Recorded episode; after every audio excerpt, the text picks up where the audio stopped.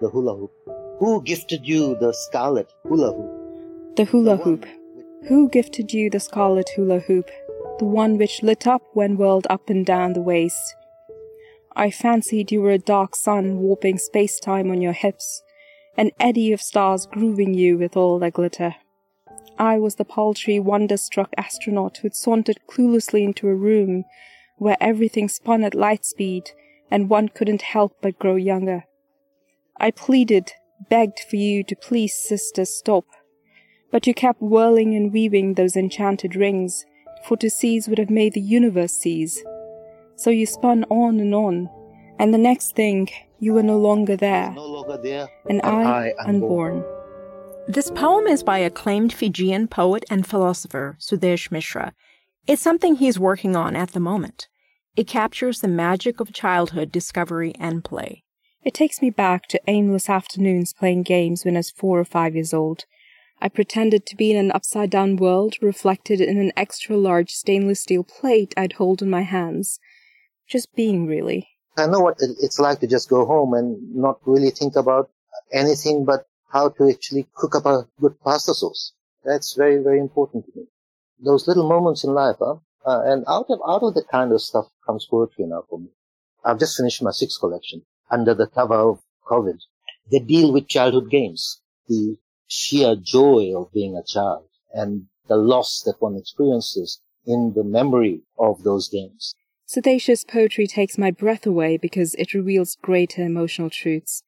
He's written two critical monographs, five volumes of poetry, two plays, and several short stories. Today, we'll talk to him about two aspects of Fijian culture that serve as inspiration for his poetry. Folk songs called Bidesia, which are an Indo Fijian version of the blues. Sudesh draws on the motif of Bidesia in his poetry, which are filled with longing for a lost homeland. And we'll talk to him about the age old indigenous practices in Fiji that can help us live in better harmony with the planet. The terrible thing about Western modernity is it erases memory, right? Because, because if you think about it, when, when I go to a supermarket and pick up a can of tomatoes, I don't think about where it came from. The can tomato convinces us that it produced itself. This is your bonus episode, Chat Room 12 on Scrolls and Leaves. I'm Gayatri Vaidyanathan. And I'm Mary Rose Abraham. Uh, we have a small request. If you're liking what you hear, why not consider donating? Details on our website, scrollsandleaves.com slash support. Also, a shout out to our listener, Thana Trivedi, who told us of Sudesh's poetry. The Bidesia folk songs featured in this episode are from the Bidesia Project, a not for profit initiative of Simith Bhagat Studios. Sudesh lives in Suva, Fiji. The Pacific island nation is just stupid beautiful, as in it stupefies you with its beauty. It's in the South Pacific Islands between Hawaii and New Zealand. And the culture of Fiji is a mongrel, half islander and half Indian.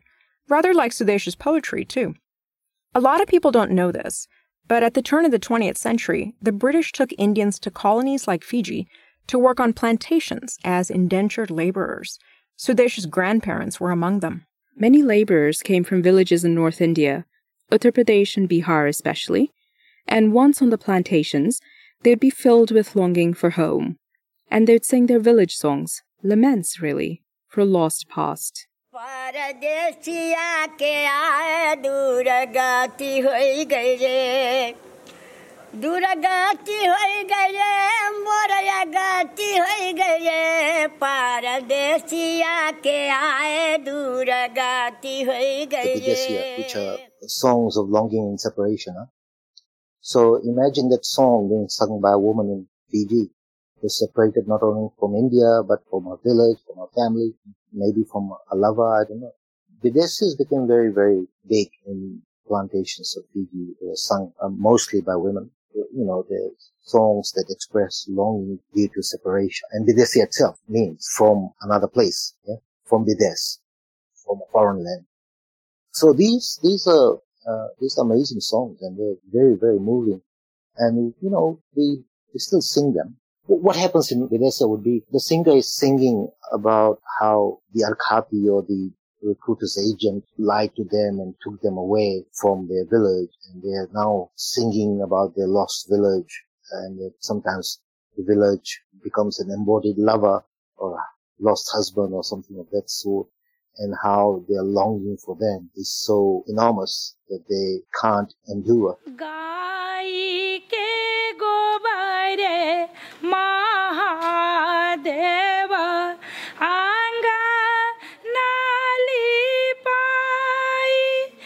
So the songs are very, very moving. The Bidesia has a song from emerged in North India in the Hindi belt, in the villages. So it's a very distinct form and the voice is very distinct.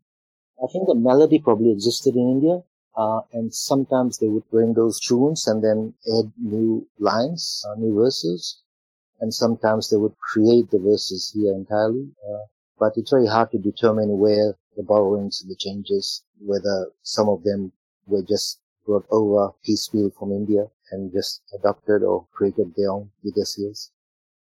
The analogy that Videsya is like the blues in the States is uh, justified because, you know, the blues emerges out of the slave experience, out of suffering, which is why the blues is always about the color blue, yeah? That's the mood, the mood of melancholy and mournfulness.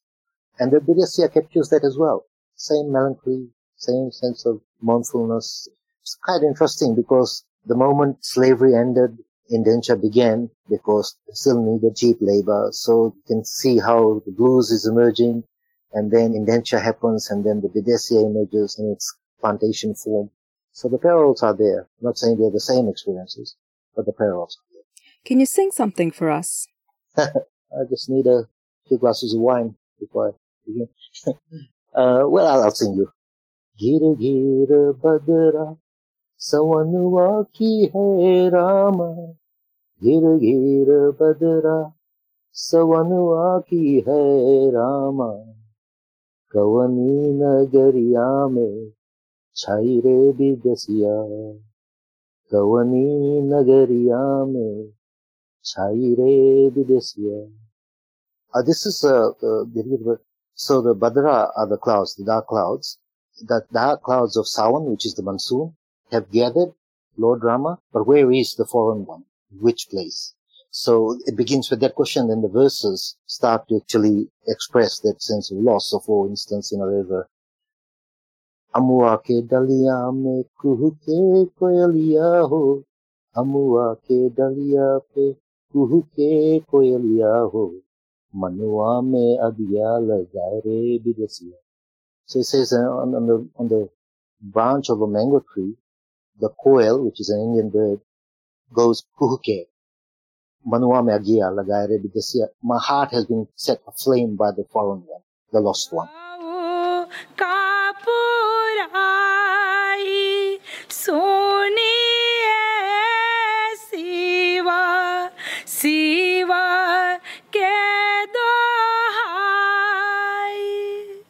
These days, Sudesh is finding the joy in the slower pace of island life. And as he's grown older, he's become critical of the way we humans think of ourselves as something special on the planet.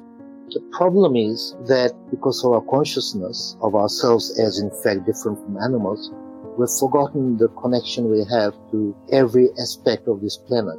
Uh, and that's always been a little trick that uh, European culture has actually foisted on us. You know, I mean, if you, if you think about indigenous Fijian culture, that separation is not there. Uh, it's, it's just not there. And I think we have to go back. Modernity has misled us. The terrible thing about Western modernity is it's a, it erases memory, right? Because, because if you think about it, when, when I go to a supermarket and pick up a can of tomatoes, I don't think about where it came from, who packed it, who grew it. You, you lose sight of the, the farmer, the labor power of the farmer, the seed, soil lose sight of the connections that the, the tomato that you're going to eat is connected in all kinds of real ways to, to land, to people, to labor power, etc. And I think, you know, that's, that's the danger of the commodity. Canned tomato convinces us that it produced itself. He says that in contrast to Western knowledge systems, the indigenous cosmologies of Fiji stress that humans are part of the planet. Every time you're anywhere, you're always in connection to something else other than yourself. You're always, you know, either leaning on a tree, uh, walking, you know, barefoot on, on, on the beach. You're connected to the sand. uh, rain falls on you, you're connected to the water that's falling on you. So basically, we are just one element within the planetary assemblage. And I think we have to rethink ourselves as just an element, not a special one, not a unique one, but just another element within an assemblage. And therefore put ourselves in a position where we have a duty of care to all the non-human things that make us what we are. Sudesh says that in Fiji, people are returning to the old ways of living and relating to the planet, especially now with COVID. In Suva, where I live, you'll, you'll find idle land. That is land that is not used, but it belongs to, you know, maybe a village or maybe the council. But you will find that the idle land is used by people around there to plant their, their staples, plant dalo or cassava, which is taro, yams. No one will complain. No one will protest. I do it myself. Outside my land, there is just this vacant land. And I have my roro patch, which is a kind of leaf that grows in Fiji. It's very tasty, like spinach. I have my roro patch there. And next to me, someone else has planted. And next to him, someone else has planted something. And the land belongs to none of us.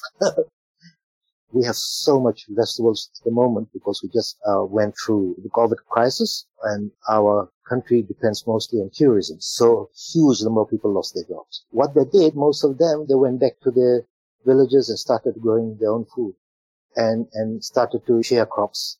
There was a barter system introduced and it, it's incredible what's going on. Uh, because of uh, climate change, they've also gone back to a, a system called tambu in Fiji, which means prohibition, where a particular village can impose five-year prohibition on fishing in a particular section of their sea or reef. Uh, and this is uh, uh, an old practice. This is a practice that was part of the culture, so that they knew that food resources here were short, so you need to, in fact, protect that area for a period of time. What's happening is a, a, a new focus on fending for yourself because uh, I think we all understand that if we get hit by five cyclones in a row, and if the ships from Australia and New Zealand don't come bearing food, we'll have to rely on the old system of preserving food for the cyclone season. They bury the root crops, they use fermentation, smoking of fish, all kinds of traditional uh, ways were used to preserve food for about three months of the year. So it's important to revisit these practices because I think if there is a real crisis, we might have to rely on some of these practices. In this way, in fact, what's happening around the Pacific is a revival of indigenous practices, which are actually, in my view, more modern than modernity. You were listening to Sudesh Mishra on Chatroom 12.